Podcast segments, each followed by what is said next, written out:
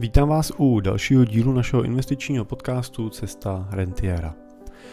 Dneska bych chtěl odpovědět na pár dotazů, které mi dorazily od několika z vás, a ty dotazy se týkají měnových rizik, měnového zajištění, a zajímavá otázka přišla i na téma, jakým způsobem a jaký vlastně nakupovat dluhopisy, jestli formou ETF nebo přímý dluhopisy, a jak se to promítá potom v ceně, jaký je rozdíl mezi takovou investicí do dluhopisů. Moje jméno je Jiří Cimpel a jsem privátní investiční poradce a wealth manager ve společnosti Cimpel a partneři, kde pomáháme našim klientům na jejich cestě k rentě, no a hlavně jim pak následně pomáháme tu jejich rentu a finanční nezávislost si taky dostatečně užít a investovat tak, aby jsme o ní nepřišli a aby ta renta byla pokud možno nekonečná. Typicky pracujeme pro investory s desítkama nebo stovkama milionů korun, ale pro spolupráci s námi je možný zatím ještě pořád začít s investicí od 3 milionů korun výše. Tak já začnu prvním dotazem od Františka, který píše, že dlouhodobě investují s manželkou pár desítek tisíc měsíčně na horizont 10 až 20 let a s tím, že vlastně začínali přes Portu portfolia, ale postupně vlastně upřednostnili Patrii, kde měli už nějaké akcie a kde jim vyhovuje to, že používají jenom vstupní nebo nějaký jednorázový poplatek asi 0,8% z investované částky do vybraných ETF. Oproti tomu, kde třeba v Portu platili těch 0,6 až 1% pravidelně každý rok vlastně za tu správu. A ptá se teda, že jediný, v čem má ještě otazník, tak je měnový zajištění a to, jestli přesunem portfolia v Patrii se neunáhli, protože Patrie měnový zajištění v tomto případě nemá a u Portu ty portfolia jsou zajištěný do koruny. Tak se ptá vlastně, jak se na to měnové zajištění s našima klientama díváme my. Tak, pokud se díváme na ten investiční horizont, který zmiňuje František, to znamená, Františku, pokud investujete na 10 až 20 let, tak ta měna nemusí být, nebo to měnové zajištění nemusí být zásadním problémem, to, že chybí. A my ho třeba v portfoliích typicky nevyužíváme a těch důvodů k tomu, proč měnové zajištění nepoužíváme, je víc. Jeden z těch hlavních je samozřejmě to, že něco stojí. Jsou samozřejmě období, jak teď máme, kdy to přináší nějaké pozitivní efekty. Ve větší části těch období to měnové zajištění stojí nějaké peníze, které vám ten potenciální výnos snižují. Druhá věc je to, že my se samozřejmě tou investicí snažíme trošičku ten váš majetek taky diverzifikovat. Máme snahu investovat do zahraničních aktiv. My teda máme většinou snahu investovat i na zahraničních platformách z důvodu nějaké diverzifikace toho kastodiána, toho, kdo uschovává ty cenné papíry, a snažíme se vlastně diverzifikovat i měnově, protože dneska vlastně většinu toho svého majetku mají český investoři v české koruně, mají tady nemovitost, mají tady jednou tady odsaď budou mít důchod, mají tady úspory, hotovost, mají tady často firmu, a když by se něco stalo tady v Čechách, tak se to dotýká veškerého jejich majetku. Pokud držíte tu investici v zahraniční měně, co nakupujete ji a držíte ji třeba přes dolar nebo přes euro, přes franky, libry a tak dál, tak ten vliv měnovej, ten problém na České republice, na straně České republiky a případně teda s tím spojený vliv na české koruně, která by v takovém případě nějakým dramatickým způsobem se znehodnocovala, tak by vlastně na tu investici jako takovou potom neměl žádný přímý vliv. Vaše investice by pořád zůstávala v tom dolarovém vyjádření a vy byste v případě toho jejího prodeje těch korun dostali jenom významně větší množství, jo, podle toho, jak by ten kurz se znehodnotil. Samozřejmě, že může ta situace dopadnout i obráceně. Jo, může to být tak, že česká koruna nějakým zázračným, nebo Česká republika nějakým zázračným způsobem extrémně posílí a koruna bude stát ne 22 nebo 24 korun za dolar, ale bude stát 10 korun za dolar.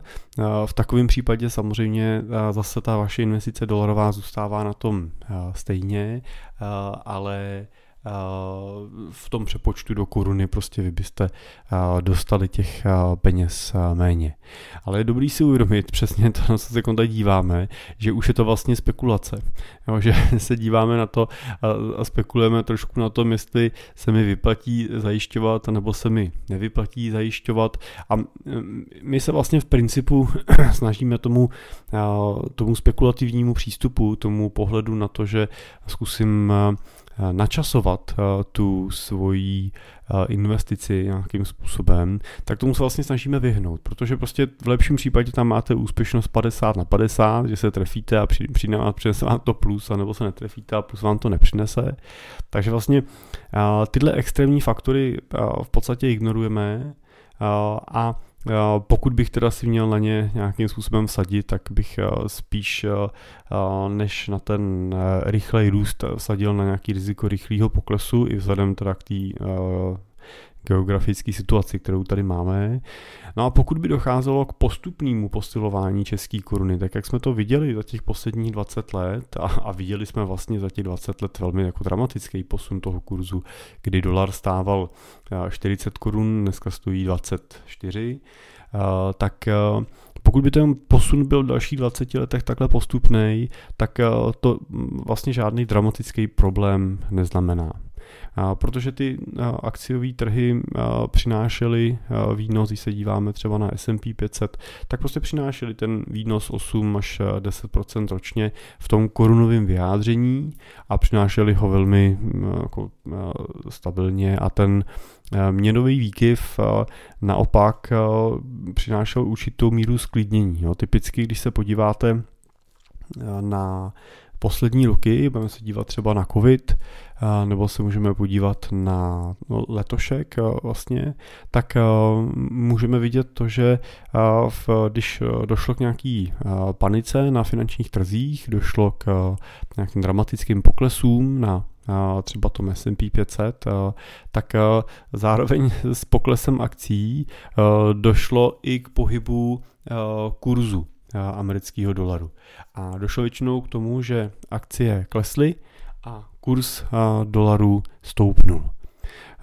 Letošek je toho krásným příkladem, kde můžeme vidět, že od začátku roku ten dolar se pohnul řádově asi o 10% plus, takže když vidíme, že nám akcie udělaly třeba v tom nejvyšším dně minus 20, no ale pokud je držíme v dolaru, tak ten přepočet pro český investora nakonec udělal teda plus 10 do dolaru, tak vlastně ten dolarový pohyb velmi významným způsobem tlumil tu míru poklesů a dramatickým způsobem vlastně pomáhal tlumit i emoce s tím poklesem spojený na straně investora. A pokud teda samozřejmě tu investici potom do české koruny přepočítáváte. Jo, pokud se na ní díváte v tom dolarovém vyjádření, tak ne, ale pokud si přepočítáváte ten efekt korunovej, tak pak jste vlastně tak dramatickou jízdu neviděli. No a tak jako v roce 2020 po covidu, tak předpokládám, že i v roce 2022 nebo 2023 po odeznění vlastně té současné krize na finančních trzích nebo toho medvědího trhu,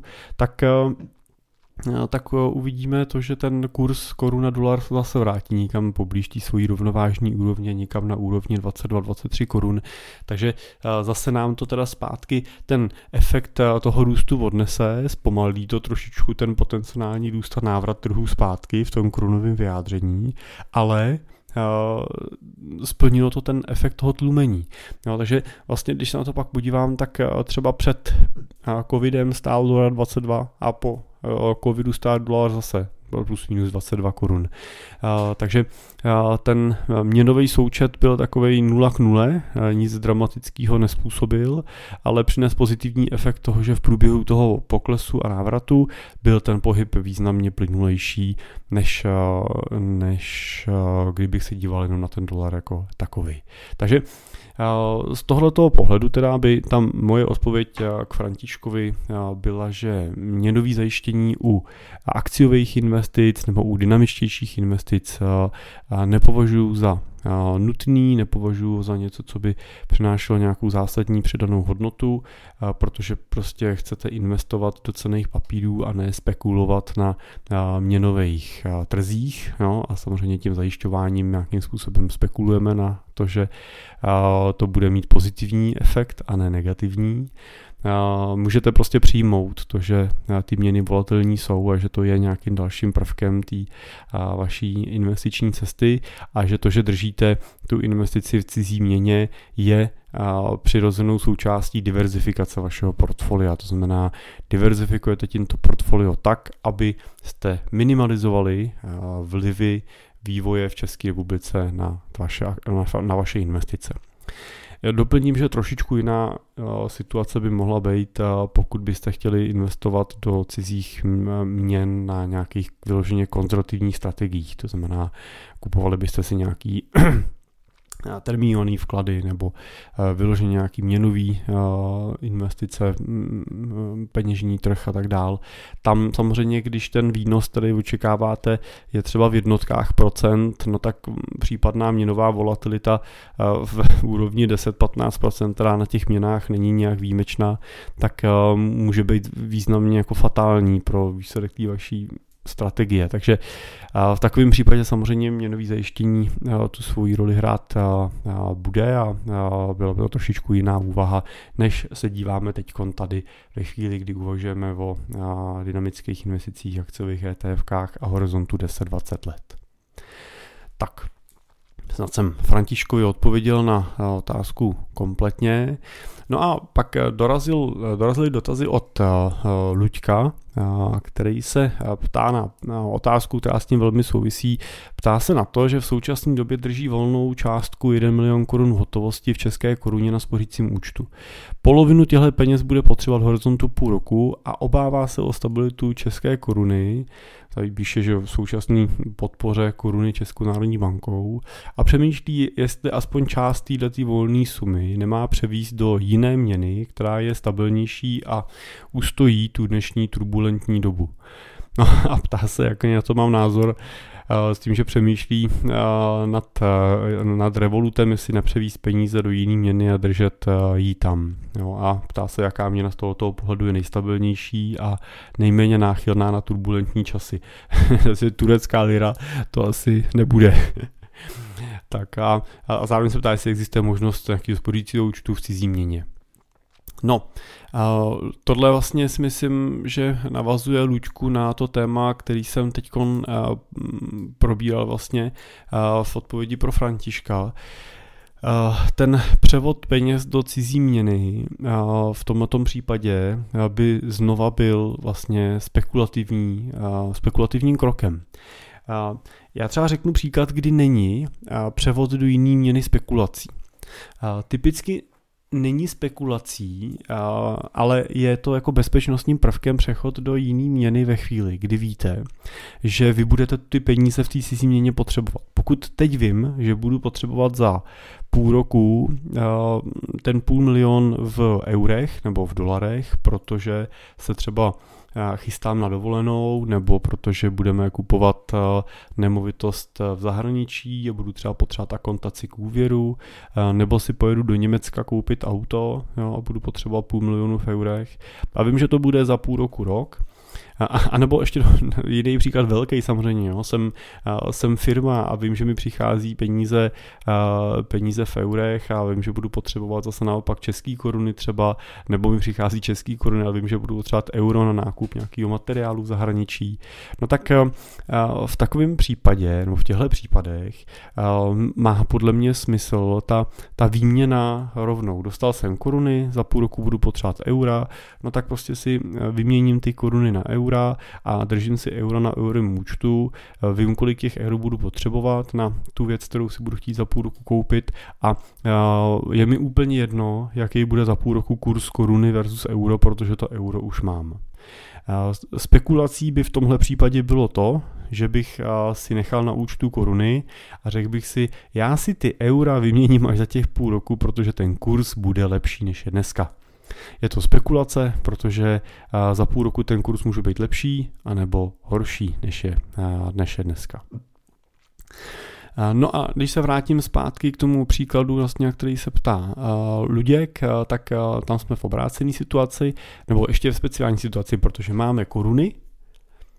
Luděk bude potřebovat koruny, to má 1 000 000 korun a 500 000 z toho bude za půl roku potřebovat a bude je chtít, teda předpokládám, utratit v české koruně. No a v takovém případě vlastně ta úvaha o tom, že převedu tu českou korunu do třeba eura nebo dolaru nebo švýcarského franku na tu dobu těch půl roku a za půl roku zpátky prodám ten frank, euro nebo dolar a koupím si korunu a v ideálním případě na tom vydělám peníze, protože jinak by to nemělo smysl dělat, no tak je jako obrovská spekulace na forexovém trhu, který je nejvíc nevyspytatelný a nejvíc nepředvídatelný ze všech trhů. Jo, když budete kupovat akcie, tak je tam nějaký biznis za ním a můžete se snažit něco předvídat, ale u těch měnových párů skutečně ten vývoj je naprosto nepředvídatelný, těch faktorů ekonomických, politických, geografických a tak dále je vlastně takové množství, že to na tomhle horizontu měsíců prostě skutečně předvídat nejde, nebo prostě mnoho lidí se o to snaží, ale prostě realita je taková, že prostě skutečně tohle je nejvíc nepředvídatelný aktivum, který je. Tak to riziko, že na tom prostě proděláte, je obrovský. Jo, je to jako když si to prostě sadíte do sportky, bych řekl. Takže myslím si, že v tomhle případě nemá vůbec podle mě smysl se takovouhle spekulací zabývat. Pokud chcete za půl roku utratit koruny, tak a nechcete ty peníze ležet na klasickém účtu, tak využijte nějaký spořící účet nebo využijte nějaký termínovaný vklad na ten horizont těch 6 měsíců. V obou dvou případech se už dneska dostanete na úrok, roční úrok 4-5%, takže to nemusí ležet někde za nula. Jasně, nepřekonáte tím inflaci, ale to u těch krátkodobých hotovostních vkladů ani nikdo dlouhodobě neočekává. A hlavně můžete pak v klidu spát, protože víte, že za půl roku budete mít těch 500 000 na to, co potřebujete. Že se vám nestane, že z těch 500 000, který vyměníte na jinou měnu a pak to budete měnit zpátky, tak protože prostě třeba Česká národní banka nebo ta druhá národní banka otočí svoji strategii, filozofii a ten kurz se pohne úplně opačným směrem, než vy byste si představovali, takže vy najednou místo $500 000 korun budete mít jenom 450 000 a budete s rukou dlaní sedět a přemýšlet, jak doplníte a kde se ženete ti zbylý peníze. Takže tenhle typ spekulace bych určitě vynechal. Ty chvíle, kdybych měnil ty peníze na jinou měnu, tak jsem zmínil. To jsou ty chvíle, kdy víte, že budete v tom časovém horizontu tu jinou měnu potřebovat. A v takovém případě se nejedná o spekulaci, když si to vyměníte půl roku dopředu, ale jedná se o pojistku, nebo jak to říct, je to prostě plánovitý krok. Vím, že za půl roku budu potřebovat eura a nechci se těch půl roku stresovat s tím, jak ten kurz se vyvíjí nahoru dolů. Za půl roku mi bude úplně jedno, já nebudu řešit prostě, jestli jsem na to mohl vydělat nebo prodělat, ale budu vědět, že prostě mám za ty svoje peníze, ty eura připravený a můžu tu svoji transakci realizovat, tak v takovém případě mi dává smysl tu měnu měnit dopředu. Jinak bych na tom určitě nespekuloval. Tak no a zároveň potom i odpovím na otázku, jestli jsou spořící účty v jiných měnách. Samozřejmě, že jsou spořící účty v jiných měnách, můžete si otevřít zahraniční účet a vložit si na něj peníze, využít nějaký jejich kurz, ale je dobrý říct, že ten zahraniční kurz v té cizí měně se bude řídit tím zahraničním kurzem a pokud se bavíme o vyspělých měnách, Švýcarsko, libra, euro, dolar, a tak oni mají všichni ty kurzy teďkon, ty spořící kurzy, úrokové sazby nižší, než máme my v České republice. To znamená, že ukládat si ty peníze na spořícím účtu v Německu prostě tak nebude mít takový výnos, jako získáte na té české koruně v České republice. A to je jeden z důvodů, který samozřejmě tlačí trošku na ten kurz české koruny tím nějakým třeba posilujícím směrem. Tak A druhá otázka, kterou Luděk píše, je, že v současné době část svého portfolia umístil do dluhopisů, zatím má jenom akciový ETF nebo MSCI World a přemýšlí nad tím, jestli koupit ty dluhopisy. Píše, že poslouchá v médiích, že kupon na dluhopisech, tedy těch bezpečných dluhopisech, může být i přes 6% což je určitě pravda. A píše, že chápu, že v dnešní inflaci to samozřejmě neporazí, ale třeba za 2 roky to může být výrazně nad inflací. No, ten výnos toho kuponu určitě, taky souhlasím. A pokud bude kladná odpověď, tak jakou formu dluhopisu investovat? Jestli má koupit přímo státní dluhopis, v tomto případě si koupí jenom ten český, anebo jít cestou nějakého dluhopisového ETF, Vanguardu, BlackRocků, nebo přímo řízeného dluhopisového fondu, například třeba sporobondu od České spořitelny. Tak to je hrozně zajímavá otázka, takovou, kterou teda Luděk položil. To je samozřejmě velký rozdíl mezi tím, jestli si koupíte dluhopis přímo, anebo jestli si koupíte dluhopis přes nějakou fondovou strukturu. To už je asi jedno, jestli to bude přes ETF nebo nějaký klasický fond. Protože když si koupíte dluhopis přímo, tak vás zajímá v takovém případě většinou hlavně to, jestli ten emitent, který ten dluhopis vydal, ho splatí a jaký kupon budete v průběhu času dostávat. No, zajímá vás to, že jim půjčíte 1 000 000 korun a budete dostávat každý rok třeba 6% kupon a na konci vám ten 1 000 000 vrátí. Jo, nebo nebudete dostávat kupon, ale budou ten úrok, ten kupon navyšovat vlastně o to ten dluh a vy to pak dostanete navýšený na konci vlastně v nějaký celkový splátce. Nevrátí vám 1 000 000, ale vrátí vám třeba 1 200 000. Tak ne. A vlastně vás v podstatě po té cestě moc nemusí zajímat, jakým způsobem se vyvíjejí úrokové sazby a jak to ovlivňuje nebo neovlivňuje tu tržní cenu toho vašeho dluhopisu, protože vy s ním nebudete v průběhu času obchodovat, ale budete ho chtít jenom na konci dostat splacený. A to je celkem jako klidná, a pokud koupíte teda bezpečný dluhopis, typicky třeba český státní dluhopis, tak je to i velmi bezpečná investice, která prostě vám nese ten úrok, který ten dluhopis vyplácí. Druhou variantou je, že koupíte ty dluhopisy přes nějaký ETF nebo přes nějaký dluhopisový fond a tam samozřejmě to funguje ten princip stejný, ten fond ty peníze půjčí nějakému státu, ten mu posílá zpátky kupon a na konci mu vrátí jistinu.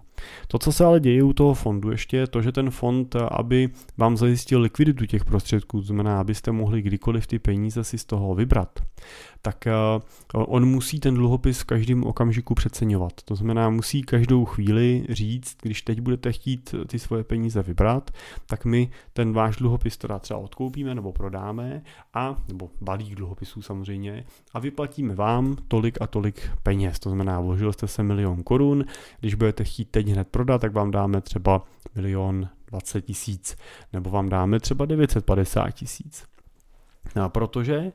A to je dobrý si říct, protože ty ceny těch dluhopisů se v čase mění. Když si ten dluhopis český státní koupíte si ho dneska třeba s úrokem, a teď já řeknu nějaký příklad, s úrokem třeba 5% a za rok by se vydávaly podobné dluhopisy s kuponem 7%, no tak logicky, když budete chtít ten váš prodat aktuálně a dostat zpátky peníze, budete chtít, aby se ho koupil jeden jiný investor, no tak mu ho budete muset prodat budete mu muset prodat se slevou, tak aby vlastně ten jeho výnos byl v podstatě stejnej, jako kdyby si koupil ten dluhopis v tom roce příštím. Takže pokud prostě tam je 2% ročně navíc na tom kuponu, tak mu to budete muset prodat s tou slevou těch 2%, ale pozor, 2% samozřejmě započtení toho počtu zbývajících let, kdy ten kupon bude dostávat snížený.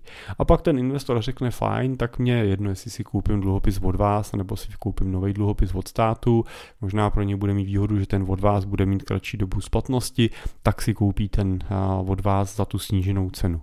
A vy dostanete ne teda 1 000 000, ale dostanete třeba těch 950 000. Takhle se na to musíte dívat při investici do dluhopisového fondu, který tím, že teda ty bude ty ceny těch dluhopisů přepisovat, přeceňovat, tak prostě bude na té ceně kolísat. No, to je mimochodem, se podíváte na výnosy dluhopisových fondů třeba v České republice v loňském roce, no nejenom v České republice v loňském roce, no tak uvidíme, že všechny ty fondy prodělaly, všechny ty fondy byly v mínusu. Jo, a ten mínus byl klidně o 10-15%. Ne proto, že by jim ty emitenti nesplatili ty jejich kupóny, nebo že by nesplatili některý z těch dluhopisů, ale proto, že v loňském roce vzrostly úrokové sazby na finančních trzích, na centrálních bank a začaly se vydávat dluhopisy s větším kuponem, no a tím pádem ty fondy musely přecenit tu investici a musely vlastně snížit hodnotu toho jejich portfolia a tím pádem vlastně byl pokles na ceně toho, té akcie toho fondu nebo těch podílových listů, pokud to byl klasický otevřený podílový fond. Tohle je ten rozdíl, jo? Jestli si koupím přímý dluhopis a nemusím tohle řešit, anebo si koupím ten fond a tohle naopak zase prostě řeším. Když se teda budeme dívat na tu aktuální situaci, tak u těch dluhopisových fondů je, nebo u těch dluhopisů obecně je vždycky pozitivní, když ty úrokové sazby klesají, protože pak ty kurzy rostou a samozřejmě, když úrokové sazby rostou, tak jak jsme to viděli v loni třeba v Čechách, no tak ty ceny těch dluhopisů klesají. Tak teď jsme v takovém nějakém období, kdy české sazby už asi moc neporostou, zahraniční ještě asi chvíli porostou, ale už taky asi neporostou do nebe. Takže jsme v takovém nějakém mezi okamžiku, kdy si myslím, že třeba u těch českých dluhopisových fondů už ten vstup do těch dluhopisových pozic může mít smysl do těch dluhopisových fondů, protože oni za první jsou vyklesaný a za druhý je spíš výhled toho, že z těch 7% Česká národní banka bude někdy v horizontu dalších let tu úrokovou sazbu snižovat, no a to bude pro vás více výnos. Jakmile začne Česká národní banka snižovat úrokové sazby a půjde ze 7% třeba na 4%, no tak ten nadvýnos se objeví zpátky v těch dluhopisech. Takže ten fond nejenom, že ponese výnos v podobě kuponu, ale vy dostanete ještě plus výnos za to, že se přecení ty dluhopisy a budete mít dluhopisy dražší a lepší než ty nový, který se budou v té době vydávat a vy vyděláte o něco víc třeba právě v tom fondovém nastavení. U těch zahraničních dluhopisů, když se bavíme třeba ETF-kách, který kupují zahraniční dluhopisy, tam asi bude ještě chviličku trvat, než to maximum bude na těch sazbách dosažený, no, takže tam je možný ještě třeba chvíli počkat. A nebo myslím si, že když teď budete kupovat, tak to bude taky neutrální. Oni chvilku půjdou nahoru, pak půjdou třeba chvilku dolů, takže, nebo teď půjdou chvilku dolů, pak půjdou zase nahoru, takže není potřeba na tom úplně spekulovat, asi na tom dlouhodobém horizontu ani na těch zahraničních v principu neproděláte. Takže ale pokud byste si teď chtěli nějak jako vsadit u těch dluhopisů, tak třeba ty české fondy, které kupují ty české státní dluhopisy, můžou mít před sebou docela jako perspektivně pozitivnější období a můžete toho zkusit využít. Samozřejmě bude pro vás podstatně jednodušší je nakoupit, protože je můžete koupit přes banku, přes koncek, můžete je koupit přes nějakého vašeho poradce, kterýho máte klasického provizního, protože oni klasicky ty fondy běžný, otevřený, podílový vlastně nabízejí. Jenom zase zvažujte vždycky nějakou míru provize, kterou při tom nákupu zaplatíte, no, tak aby ten vstupní poplatek byl v nějaký adekvátní výši u těch dluhopisových fondů, ale zase většinou typicky nejsou ty poplatky úplně nějak jako extrémně, i ty vstupní přehnaný jsou nějaký úrovni plus minus třeba 1%, no tak to je asi ještě pořád takový akceptovatelný. Zároveň zvažujte teda, jaký ten dluhopisový fond kupujete, jestli kupujete dluhopisy z delší nebo kratší splatnosti. Obecně platí to, že čím delší splatnost ty dluhopisy mají, tím víc reagují na tu změnu té úrokové sazby. To znamená, pokud koupíte dluhopis s delší dobou splatnosti a úrokové sazby klesnou, tak ten efekt toho růstu té ceny bude významně větší, než když koupíte dluhopis s krátkou dobou splatnosti. Jo, tak to jenom ten fond vždycky uvádí, jakou dobu splatnosti těch dluhopisů má, nebo buď to mají dobu do splatnosti, nebo tam mají duraci, ale je to podobná hodnota. Tak Takže to, co je asi zajímavá otázka, jestli se ještě vrátím na začátek, jestli koupit ten fond nebo dluhopis přímý. No tam podle mě záleží na tom, i jakou likviditu prostředků chcete. No. Když koupíte ten fond jako takovej, tak ta likvidita je okamžitá.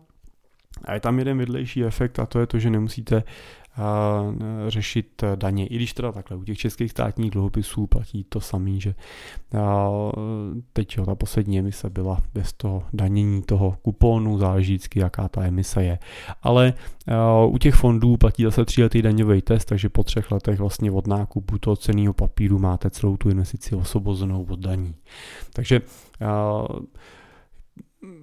ono je to tak, že když si koupíte český státní dluhopis tak a půjdete do přímé investice, tak si koupíte většinou nějaký jeden druh, jo, v té dané chvíli.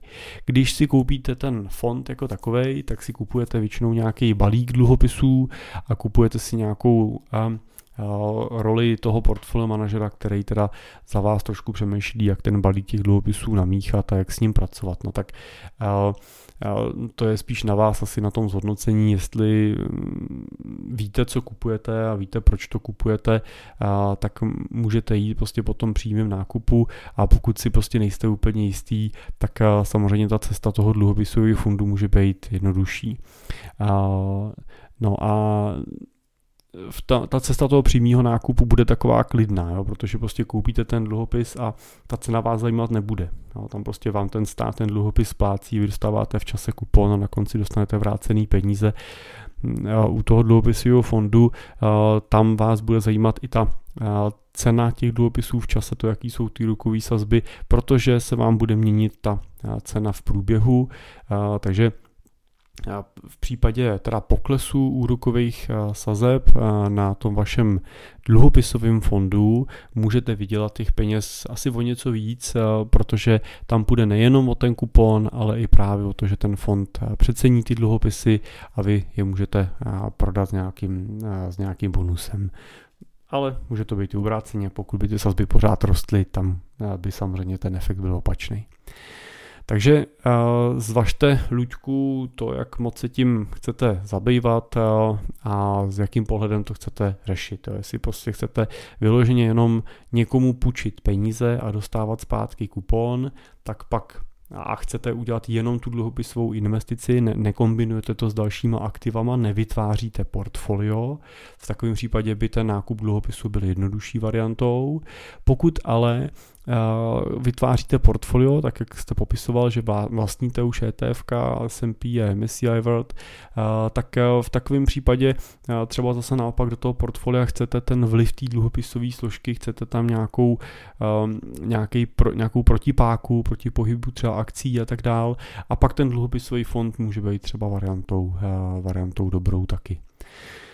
Tak, vrátím se ke klasický radě na závěr. Vždycky byste měli investovat s nějakým celkovým plánem, s nějakým celkovým investičním konceptem, který si na začátku definujete, řeknete si, jakou strategii chcete, jak budete postupovat, s jakým cílem, kdy ty peníze budete brát, jak se budete chovat v různých prostředích, jak moc se tomu chcete věnovat a tomu potom přizpůsobte tu strategii a dlouhodobě se jí držte. No tak snad jsem odpověděl na všechny 3 otázky Luďkovi i Františkovi kompetentně a uspokojivě. Děkuju vám, pánové, za vaše dotazy. Františkovi dokonce už za opakovaný, nebo ne opakovaný, ale další dotaz tady poslal. No a vám ostatním určitě bych vás chtěl vyzvat, aby pokud máte taky otázku, byste ji poslali, rád na ní odpovíme, to určitě zajímavý oživení té řady těch podcastů, kterou máme, kdy se můžeme bavit o věcech, které vás konkrétně tematicky zajímají. Tak díky za pozornost, díky, že jste poslouchali a pokud se vám podcast líbí, tak nám dejte určitě hodnocení na Apple podcastech nebo na Spotify, hvězdičky. No a nezapomeňte, že nás můžete sledovat i na YouTube.